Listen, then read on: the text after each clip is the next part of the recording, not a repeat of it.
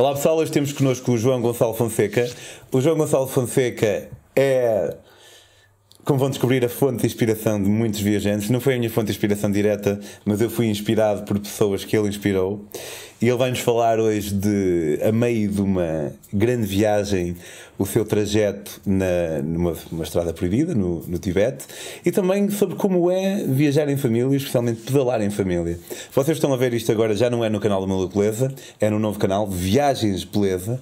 Subscrevam o canal, partilhem-no, ativem o sininho, que é para ficarem sempre a par das atualizações. Fiquem por aí, vão adorar este episódio.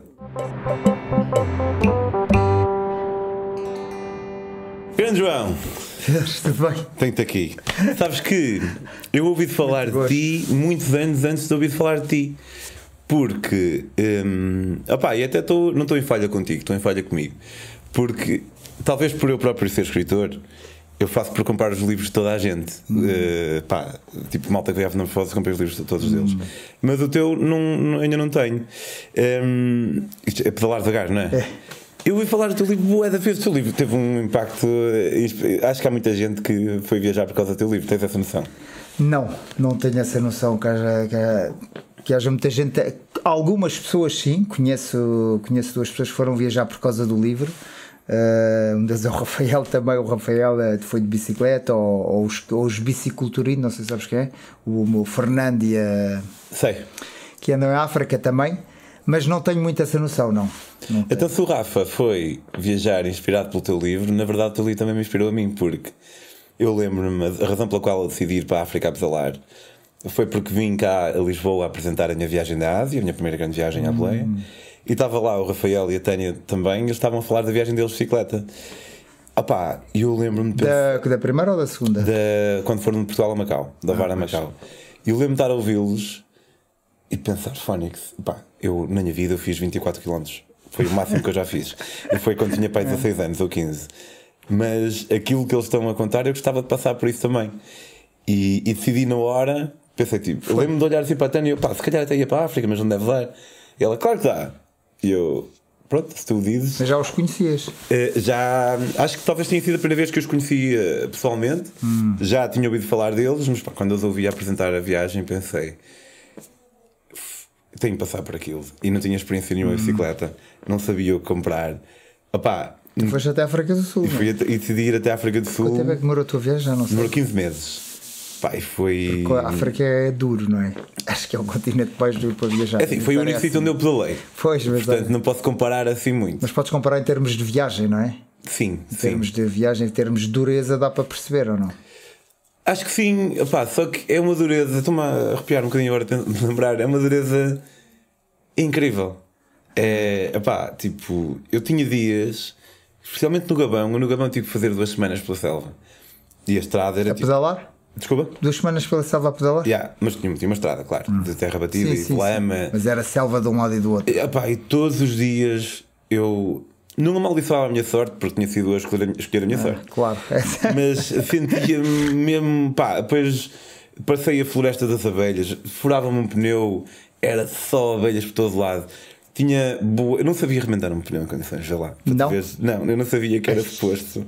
Quando tu metes eh, A cola. e tal, não sabia que era suposto deixar a cola Deixar secar durante os segundos. yeah. Aham. Ai, man, o que eu sofri por causa disto. Eu chegava a meter eh, o remendo, logo com a cola líquida, Direto. metia tipo armários em cima quando, estava, quando tinha possibilidade disso. E mesmo assim não dava, eu sofri para caramba, man. É. E foi precisamente no Gabão que eu encontrei um gajo que soprou para a cola um bocado. E eu, o que estás a fazer? Ele, é suposto deixar a cola secar um bocadinho. Oh, man, mudou, mudou tudo. Mas estava a dizer, eu sofria tanto, mas ao fim do dia era tão fixe. Chegava uma aldeiazinha qualquer. Bonsoir, je peux parler avec des chefs?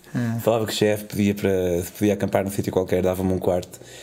E, e era aquela cena de, de dever cumprido. Não sei se é isso a ti que te chama na bicicleta, se é. Pois, mas em- nós também andámos em África. Quando eu conheci o Valério 88, andámos também em África. Então tem- também tenho um bocado essa noção da África. Por isso é que eu sinto que era um continente sempre um bocado mais duro. Ou seja, as estradas são mais difíceis, as condições são mais adversas. Duas semanas sem transporte para andar. E então senti sempre, mas senti sempre, também senti sempre um grande acolhimento e sempre muito bem-vindo em África. E sempre menos viajantes também, que acho que é um atrativo também. Por outro lado, viajar em África. Yeah. Eu fiz ali a costa oriental, ocidental. Acho que é capaz de não ser tão cénica quanto a oriental, tipo Etiópias e assim. Pois mas... eu, não, eu não fiz do Quénia, nós fizemos, uh, portanto, eu estava na Turquia, depois fomos para Egito, fomos Israel, trabalhámos Israel, depois para o Egito, Egito apanhámos o avião para o Quénia, que no Sudão estava fechado na altura. E depois fizemos o Quénia, Tanzânia, Zâmbia e Zaire.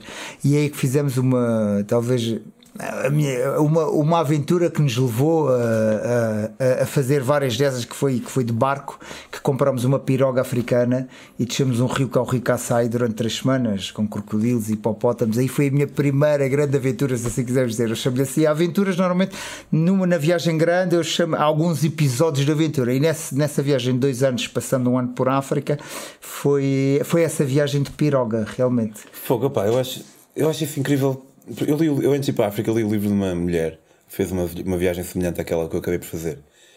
E a gaja fez a mesma coisa no Mali. Hum, e acho que. Tipo, comprou um barco? Yeah, e acho que via. Via um hipopótamo aparecer que podia estar debaixo do barco dela. Pois pode, e viram vira os barcos. Nós, nós dormimos em ilhas de areia e ouvimos os hipopótamos dentro de água, como sabes, não é? que são mais perigosos que talvez que os crocodilos. Yeah. Pelo menos a estatística diz. Estou bem sensível hoje, estou-me a arrepiar só com qualquer, qualquer cena, mas opá, eh, sabes que eu sempre que vejo uma, uma viagem qualquer, um episódio qualquer, eu fico com uma vontade de fazer algo semelhante. É. Isso é o que me dá mais. É de todas as cenas que eu vou ouvindo, é aquela que me deixa mais. Os barcos. Yeah, é aquela que me deixa mais tipo, hum, não sei, mas calhar pode não ser tão perigoso quanto eu imagino, não sei. Eu acho que não, é como eh, não é a mesma coisa aqui de bicicleta, eu acho que é, é a mesma coisa aqui de bicicleta para a África, o que tu fizeste não, não diverges muito, porque quando estás no sítio sabes como é que é, ganhas informação do sítio, se ganhas informação que o rio não há rápidos ou que e acabas por fazer da mesma maneira, eu acho que é, é, é tu quando, isso é como eu penso, pode, até pode não ser assim, mas quando eu penso é quando de repente formas uma ideia sobre uma coisa e começas muito a canalizar a tua ideia para ali e as tuas energias para, para aquela ideia, eu acho que depois as coisas se tornam mais simples e as coisas acontecem, acontecem naturalmente. Eu vejo um bocado assim as coisas. Eh, queria fazer a estrada proibida do Tibete, começamos a canalizar para ali, fizemos. Tu querias ir para a África, começaste a pensar nisso e, e não sabias bem tudo o que ias encontrar pelo caminho, mas começaste de tal maneira a canalizar a energia para ali que depois acontece. E fazer uma viagem de barco acaba por ser a mesma coisa. Se uma pessoa começa a pensar, começa a procura do rio, começa, começa a pensar eh, muito nisso, eh, as coisas acabam por acontecer eh, naturalmente e não é mais perigoso que as outras. Todas podem ser perigosas, não é? Pois eu vejo pelo menos é, é a minha maneira de ver as coisas a nível de viagem como eu vejo as coisas é, é, é sempre a nível de ideia quando a ideia começa, começa a ir para ali depois as coisas uh, acontecem, fluem é como eu vejo assim. hipopótamos é que me deixa assim um bocado mas, Opa, mas já, pronto, ok. Se calhar não é tão. Eh, pois, tão não, e depois descemos esse rio, foram três semanas no Rio Kassai, então a primeira noite tivemos medo. Em que países? Em que Foi no, era Zaire ainda na altura, mas é a República do Congo agora. E então pusemos a tenda em Ilhas de Areia. Vai, eu lembro da primeira noite, aquilo era uma canoa, aquilo era uma canoa, portanto era um esculpido num tronco de árvore só. Uh, eu lembro quando pusemos para aí a primeira ou segunda noite uma ilha de areia, eu vi os hipopótamos dentro de água, ficámos com medo. Pá. Eu era remos grandes, eu imaginava coisas. Se ele vier, punha o remo na boca. Não punha o remo na boca nenhum, mas uh, tu mas, pensas em tudo. Estás a ver? É, aquelas imagens que tu vês, mas não fazes nada. É engraçado dizer isso, porque quando eu fui para a África, eu uma vez corri no R dizer a uns amigos meus que se viesse um leão, eu dava-lhe um morro na boca mesmo. Ah. E para ele ficar tipo. Ah. Ai, eles gozaram tanto. Mas, passado pai dois anos a ter dito isto, vi uma notícia de um gajo que matou um leopardo assim. Foi? Meteu-lhe meteu assim a, a, o braço todo pela goela e matou. Ai. E, e eu, claro que eu tratei de mandar mensagem aos meus amigos todos assim: olha, vocês gozaram bem comigo, mas afinal este, este método funciona. A tua viagem foi quando? Eu fiz a viagem em 2014, 2015. Uh, felizmente não precisei. A 2014, 2015. Já, yeah, estava na. 2014 foi quando houve o, o último grande, grande surto de ébola. E eu passei ah. ali mesmo de, de raspão, passei pela, pelos três países, o hotspot, uh, Guiné, Guiné uh, Conakry, Serra Leoa e Libéria. Já tu passaste ali Benin, Togo, Camarões. Fiz, fiz todos da né? costa. Né? Não menos os Camarões, porque os Camarões não deixaram entrar precisamente por causa do ébola. Hum. Pá, eu fiz. Atravessei a Nigéria. República Centro-Africana ou não? Não, não. Atravessei a Nigéria e os Camarões fecharam a fronteira terrestre. Eu tive um mês. Uh, a Nigéria foi o país que eu gostei menos e foi o país onde eu passei mais tempo. Estive lá dois meses. Só um mês estive à espera que a fronteira abrisse, os camarões. Pá, não abriu, tive de voltar para trás.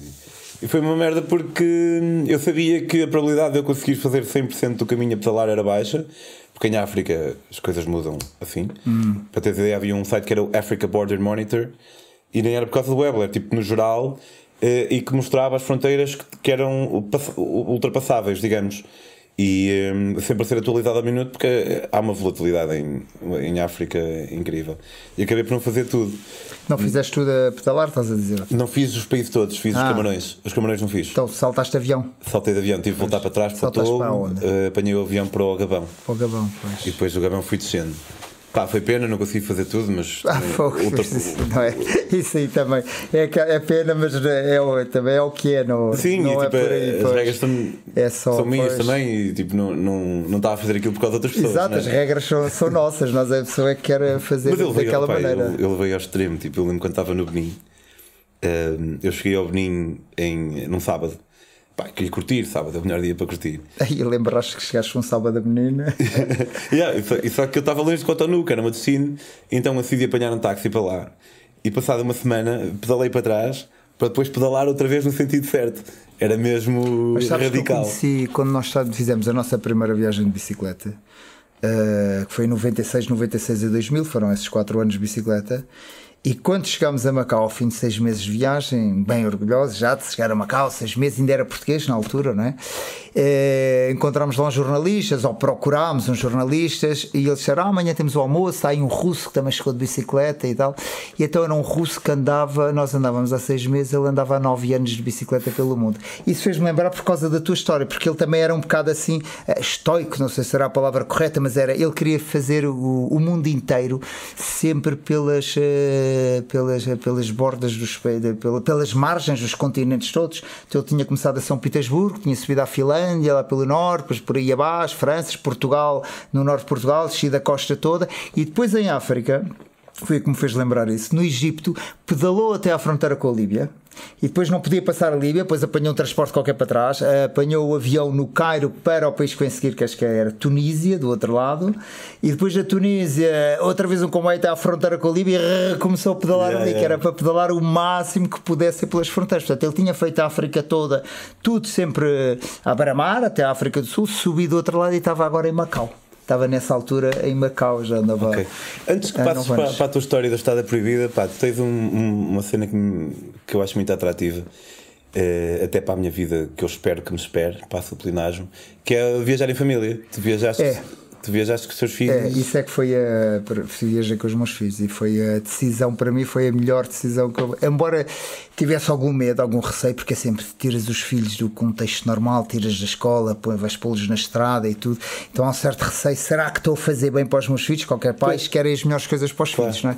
E até era sempre esse receio. Hoje em dia sei que voltava já a fazer outra vez. que Foi a melhor coisa que lhes pude oferecer. E... Quando é que foi? Que Foi é entre eles tinham? 2014 e 2016 Pelas Américas. ou? as Américas do Sul, porque eles tinham 8 e 10 anos, e foi nas Américas porque nós, quando fizemos a nossa viagem de 4 anos de bicicleta, era volta ao mundo, nós tínhamos um projeto, volta ao mundo em bicicleta, em 4 anos. Mas como os nossos projetos saem, eh, acabamos por prolongar, ficámos 4 anos na Ásia, em vez de ser 2 anos na Ásia, Austrália, Nova Zelândia e 2 anos nas Américas do Sul, ficámos 4 anos na Ásia. Era 6 meses na China, ficámos um ano, 6 meses na Índia, ficámos um ano na Índia, pronto, fomos sempre prolongando e acabámos por ficar os 4 anos na Ásia. E ao fim de 4 anos decidimos, "Epá, agora está na hora, vamos à Europa, vamos tentar arranjar uns patrocínios, acho que já vamos conseguir arranjar, depois vamos continuar a volta ao mundo. Primeiro nem temos muito jeito para patrocínios, portanto ainda aterramos em Estremoz, ficámos lá procura de patrocínios, o dinheiro entretanto acabou e fomos à Suíça e Valéria engravidou e tivemos dois filhos. Portanto, em vez de continuar a volta ao mundo, metemos numa volta, numa nova aventura que foram os filhos. Yeah. E passado 8 anos, e nós já estávamos há 14 parados, e passado 8 anos decidimos, pá, está na altura, está na altura, começámos a, começámos a exatamente a tal, a canalizar e dizer, qualquer dia, pá, ia viajar com os filhos, viajar com os filhos, viajar com os filhos, viajar com os filhos. E as coisas começaram-se a arranjar para ir viajar com os filhos. E canalizámos tanto essa ideia, ou pusemos tanta energia nessa ideia, que de repente as coisas começaram a andar, a andar, a andar, e então de repente fomos. E, porque foi, e foi por isso que fomos para as Américas. No fundo, foi terminar a nossa volta ao mundo. Como não tínhamos terminado Sim, sozinhos, chegámos os filhos e fomos do Brasil ao, ao México e foi terminar a volta ao mundo. Tínhamos acabado, para nós foi um bocado isso. Andámos dois, 22 meses Podíamos ter feito um ano nas Américas e um ano na Ásia, se calhar para os filhos tinham tido uma visão mais global, mas isso foi o que foi, foi assim. Também, também nós gostamos de estar bastante tempo em cada país, cinco meses no Peru, três meses na Bolívia, pelo menos ficamos a conhecer bem cada país. E como é que com a escola? Fizemos homeschooling, escola em casa. Portanto, em Portugal há uma lei que se pode fazer escola em casa. Eles tinham nascido em Zurique e tinham vivido sempre em Zurique e nós decidimos deixar a Suíça e vir viver para Portugal. E entre a Suíça e Portugal dissemos, agora é a altura, vamos fazer uma viagem e depois assim, eh, assim eles depois, depois vamos falando durante a viagem, vamos falando em Portugal. E então inscrevi-os na escola em Estremoz, onde eles estão agora, eh, que é assim que se tem que fazer. Tem que se pedir autorização ao, ao diretor da escola, nós fizemos, ele autorizou, foram sempre, apoiaram-nos imenso, escolas de Estremoz sempre. E a escola começava dia 15 de setembro e no, eles foram à sexta-feira no dia da apresentação, aquela apresentação que não se faz nada, e na segunda-feira, no dia de começar as aulas, foi no dia que nós arrancámos. Arrancámos de Estremoz. E depois fomos fazendo a escola e, portanto, passámos pela escola com as bicicletas carregadas tudo, pedalámos até Lisboa e depois fomos fazendo a escola. E no primeiro dois meses foi um bocado, era aquele stress que a gente queria lhes ensinar e não ensinava nada. Então era assim, os outros estão na escola, a gente não está a ensinar nada. Aí um bocado de matemática e tentar, e não dava, estás a ver? E um bocado português e aquilo era porque a gente sentia que era só era montar a tenda, tirar a tenda, fazer cozinha, para supermercado, pedalar, era tanta coisa que chegava ao fim do dia não havia escola nenhuma. E depois, e então era sempre aquele um bocado de peso de consciência saber que os outros estavam todos na escola e tu queres ensiná-los e não estar a ensinar e não ter a certeza absoluta que aquilo ia valer a pena porque era uma coisa nova e estavas a tirá-los da zona de conforto e da escola. E depois, com o passar do tempo, aquilo tornou-se uma rotina, como tudo, não é? Entretanto, ao princípio, eles eram sempre a perguntar ao pai, ao mãe, onde é que está a tenda, onde é que está o sacama, onde é que está isto, como é que se faz aquilo. E ao fim, como é que é? A bicicleta está pronta e eles carregavam nas coisas, bicicleta, arrumavam a tenda deles, tudo. Portanto, tornou-se uma rotina. E depois percebemos que ensiná-los era só quando parávamos num determinado lugar, durante uma semana. Então aí dávamos a escola mais a sério e percebemos que dava para avançar na matéria bastante rápido também, porque é só um aluno. Mas tinhas tipo um, tinhas manual, Tínhamos o manual, uh, tínhamos o manual estávamos na Porta Editora naquilo online também, eles até nos ofereceram a inscrição grátis, uma plataforma. Para o homeschooling, ok. Portanto, nós levávamos o computador também, mas aquilo muitas vezes nem tínhamos net nem nada. Mas uh, o que nós preocupávamos muito mais, é, mais era com o português e matemática, o resto de ciências, história e tal, um bocadinho, mas uh, um bocadinho com essa matéria, mas menos, porque eles já aprendiam tanta coisa e viram tanta coisa. E no último mês estivemos no México, então um mês numa casa, preparar-los para os exames, a estudar a fundo, estudar, estudar, estudar, tipo 6 horas, 7 por dia, sempre a estudar. E pronto, chegaram cá, fizeram exames nacionais. O mais novo, era, estava no primeiro ciclo, fez os dois anos do primeiro ciclo, chegou cá, fez os exames, passou a tudo, portanto é como se tivesse ido à escola, não chumbou nenhum ano. E o mais velho dos dois fez um, mas por culpa nossa que não lhes ensinámos a matéria toda. Okay. fez um, mas epa, não, não, perdeu nada, porque realmente claro. eu agora, é como eu dizia, fazia já outra vez. Agora acho que foi a melhor escolha que eu lhes dei. Foi. Eles pareciam todos os aspectos. Pedalar? Ah, uh, tinham muitos momentos que reclamavam, tipo, isto é só subir, bem, está a subir, é muita subida, é muita descida. Tinham momentos que reclamar, tinham momentos que curtiam bué, porque aquilo era, pá, haviam coisas lindíssimas, íamos a parques naturais, eram, haviam as, as cataratas de Iguaçu, portanto havia momentos que iam o Machu Picchu e aí apreciavam essas coisas todas. Quando era pedalar, às vezes, às vezes era duro, mas houve uma altura que eles disseram, estava, era cada vez que havia uma subida no fundo. e eu de repente disse assim, pá, isto é a mesma vida, a vida são subidas e descidas. De quando fores para a escola, tens os miúdos a chatear, tens trabalhos de casa dos professores, vêm umas subidas, ah, estás doente, qualquer coisa, umas subidas. Depois vem, vem outra vez na vida, portanto a vida é mesmo assim, às vezes é subir, outras vezes é descer, outras vezes é em reta. E, e foi uma boa analogia que me saiu bem, por acaso. E eles, e eles aperceberam-se bem isso. E agora, quando estamos em extremoso e há um problema, lá está, uma subida, olha, uma subida agora. Yeah, Portanto, yeah. eles, uh, mas eles havia duas hipóteses para mim. Eu nunca mais queriam ver bicicleta na vida, que se iam fartar completamente, ou ficavam apaixonados pela bicicleta. Eles são completamente loucos por bicicleta. Que idade eles têm agora? Agora têm 14 e 16. Daqui a nada estão a fazer as suas próprias viagens sozinhos. Eu já, eles foram para a Suíça ano passado com 15 e 13 e foram para Zurique, para a casa de uns amigos meus, e eu disse: pá, vocês vão pedalar até a casa dos avós, que é 250 km. E eu oriento-vos as dormidas, com o Ormschaus, conheces, não é? Sim, sim. Então oriento-vos as dormidas. Então eu orientava as dormidas ao Ormschaus, mandava-lhes por WhatsApp, eles iam morada, tunga, pedalavam, então fizeram a primeira viagem, os dois sozinhos, de Zurique a Lausanne. Só que eles é sério, sempre para abrir aqui neste. Mas pronto, já fizeram, tipo, dava-lhes 40 km, eles cheios de manhã, pai, já cá estamos, pronto.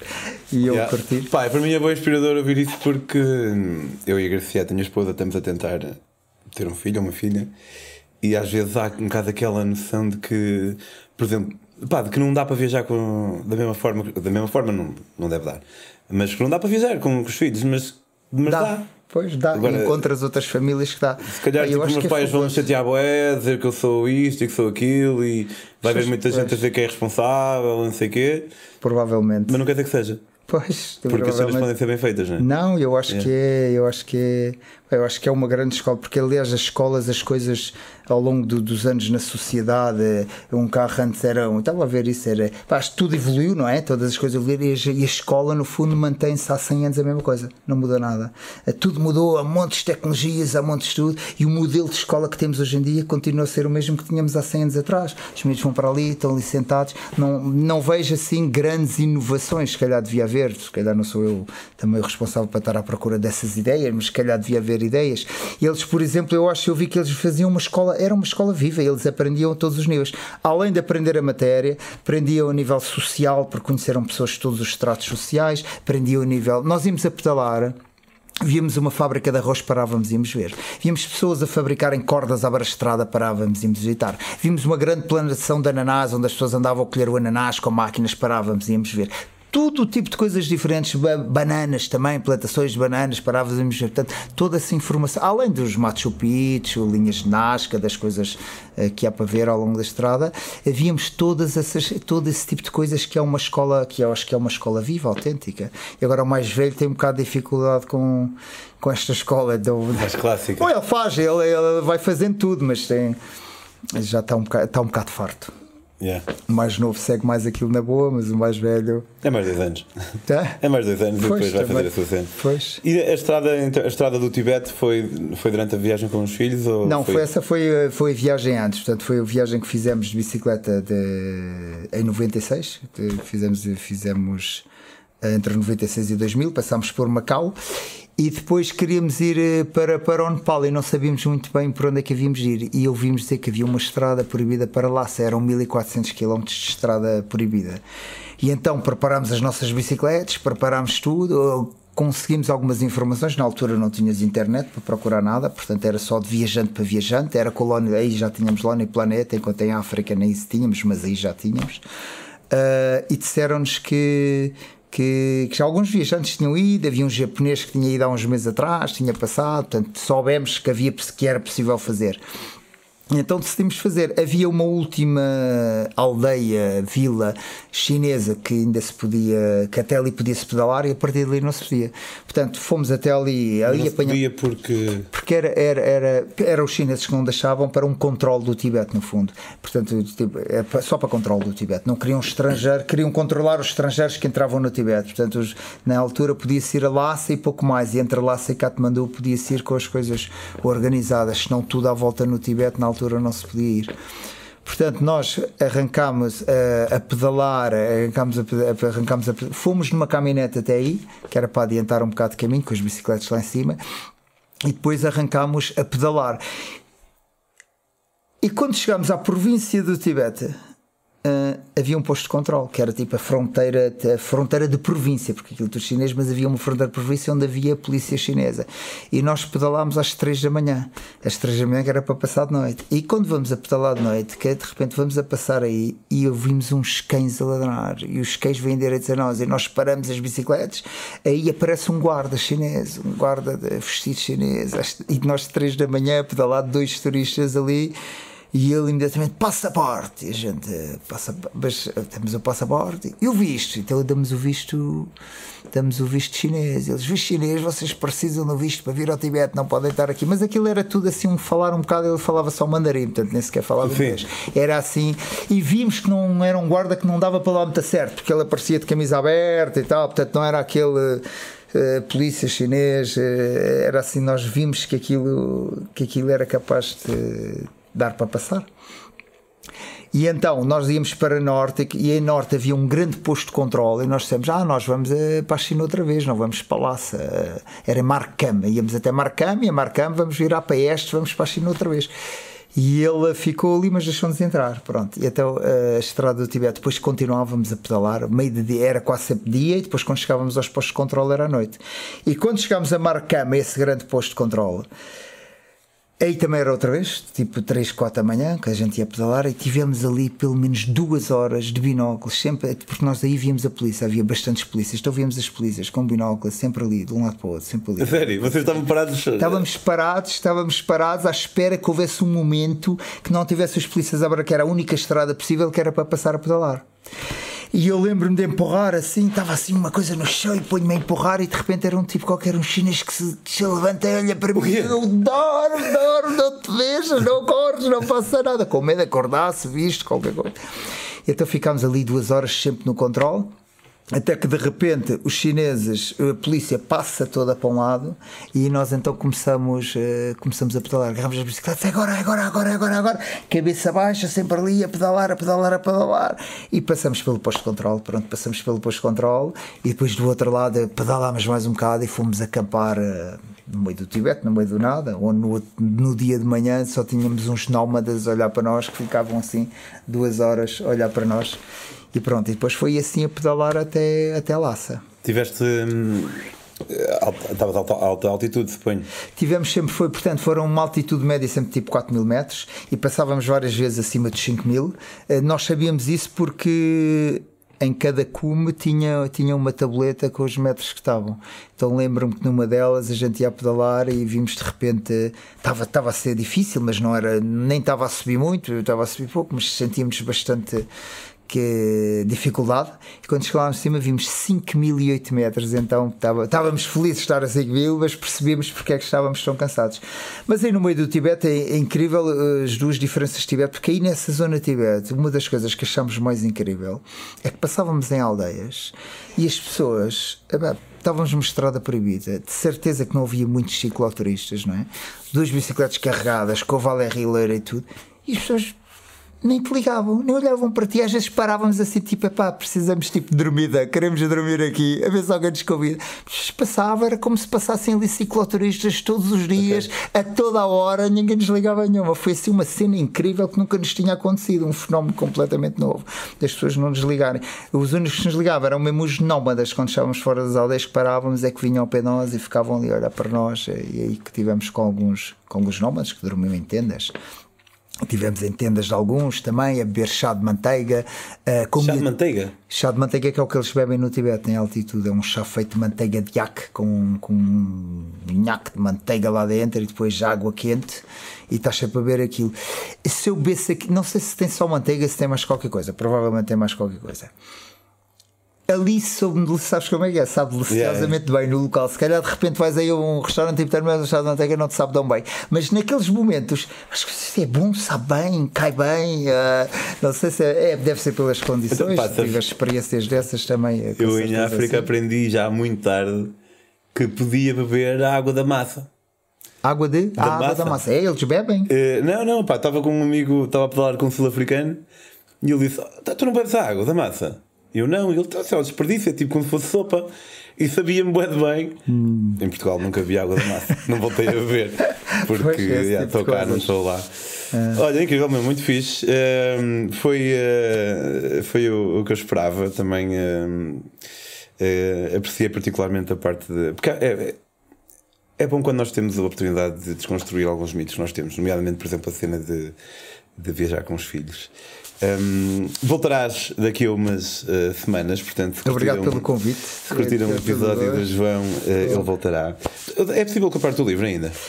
Ah, eu tinha, encontrei os últimos 10 ali que já vendi de repente os 10 e agora queria fazer uma segunda edição que andava para fazer e não fazer, mas acho que vai ser agora uma segunda edição. Ok, e publicarás no teu Instagram ou algo assim? Sim, que é. Souber, que é uh, João Goncalo, João Goncalo todo pegado, ponto Fonseca. João Goncalo, pedro.fonseca. Uh, quanto a mim próprio, se quiserem seguir as minhas aventuras, podem fazê-lo em Pedro on the Road.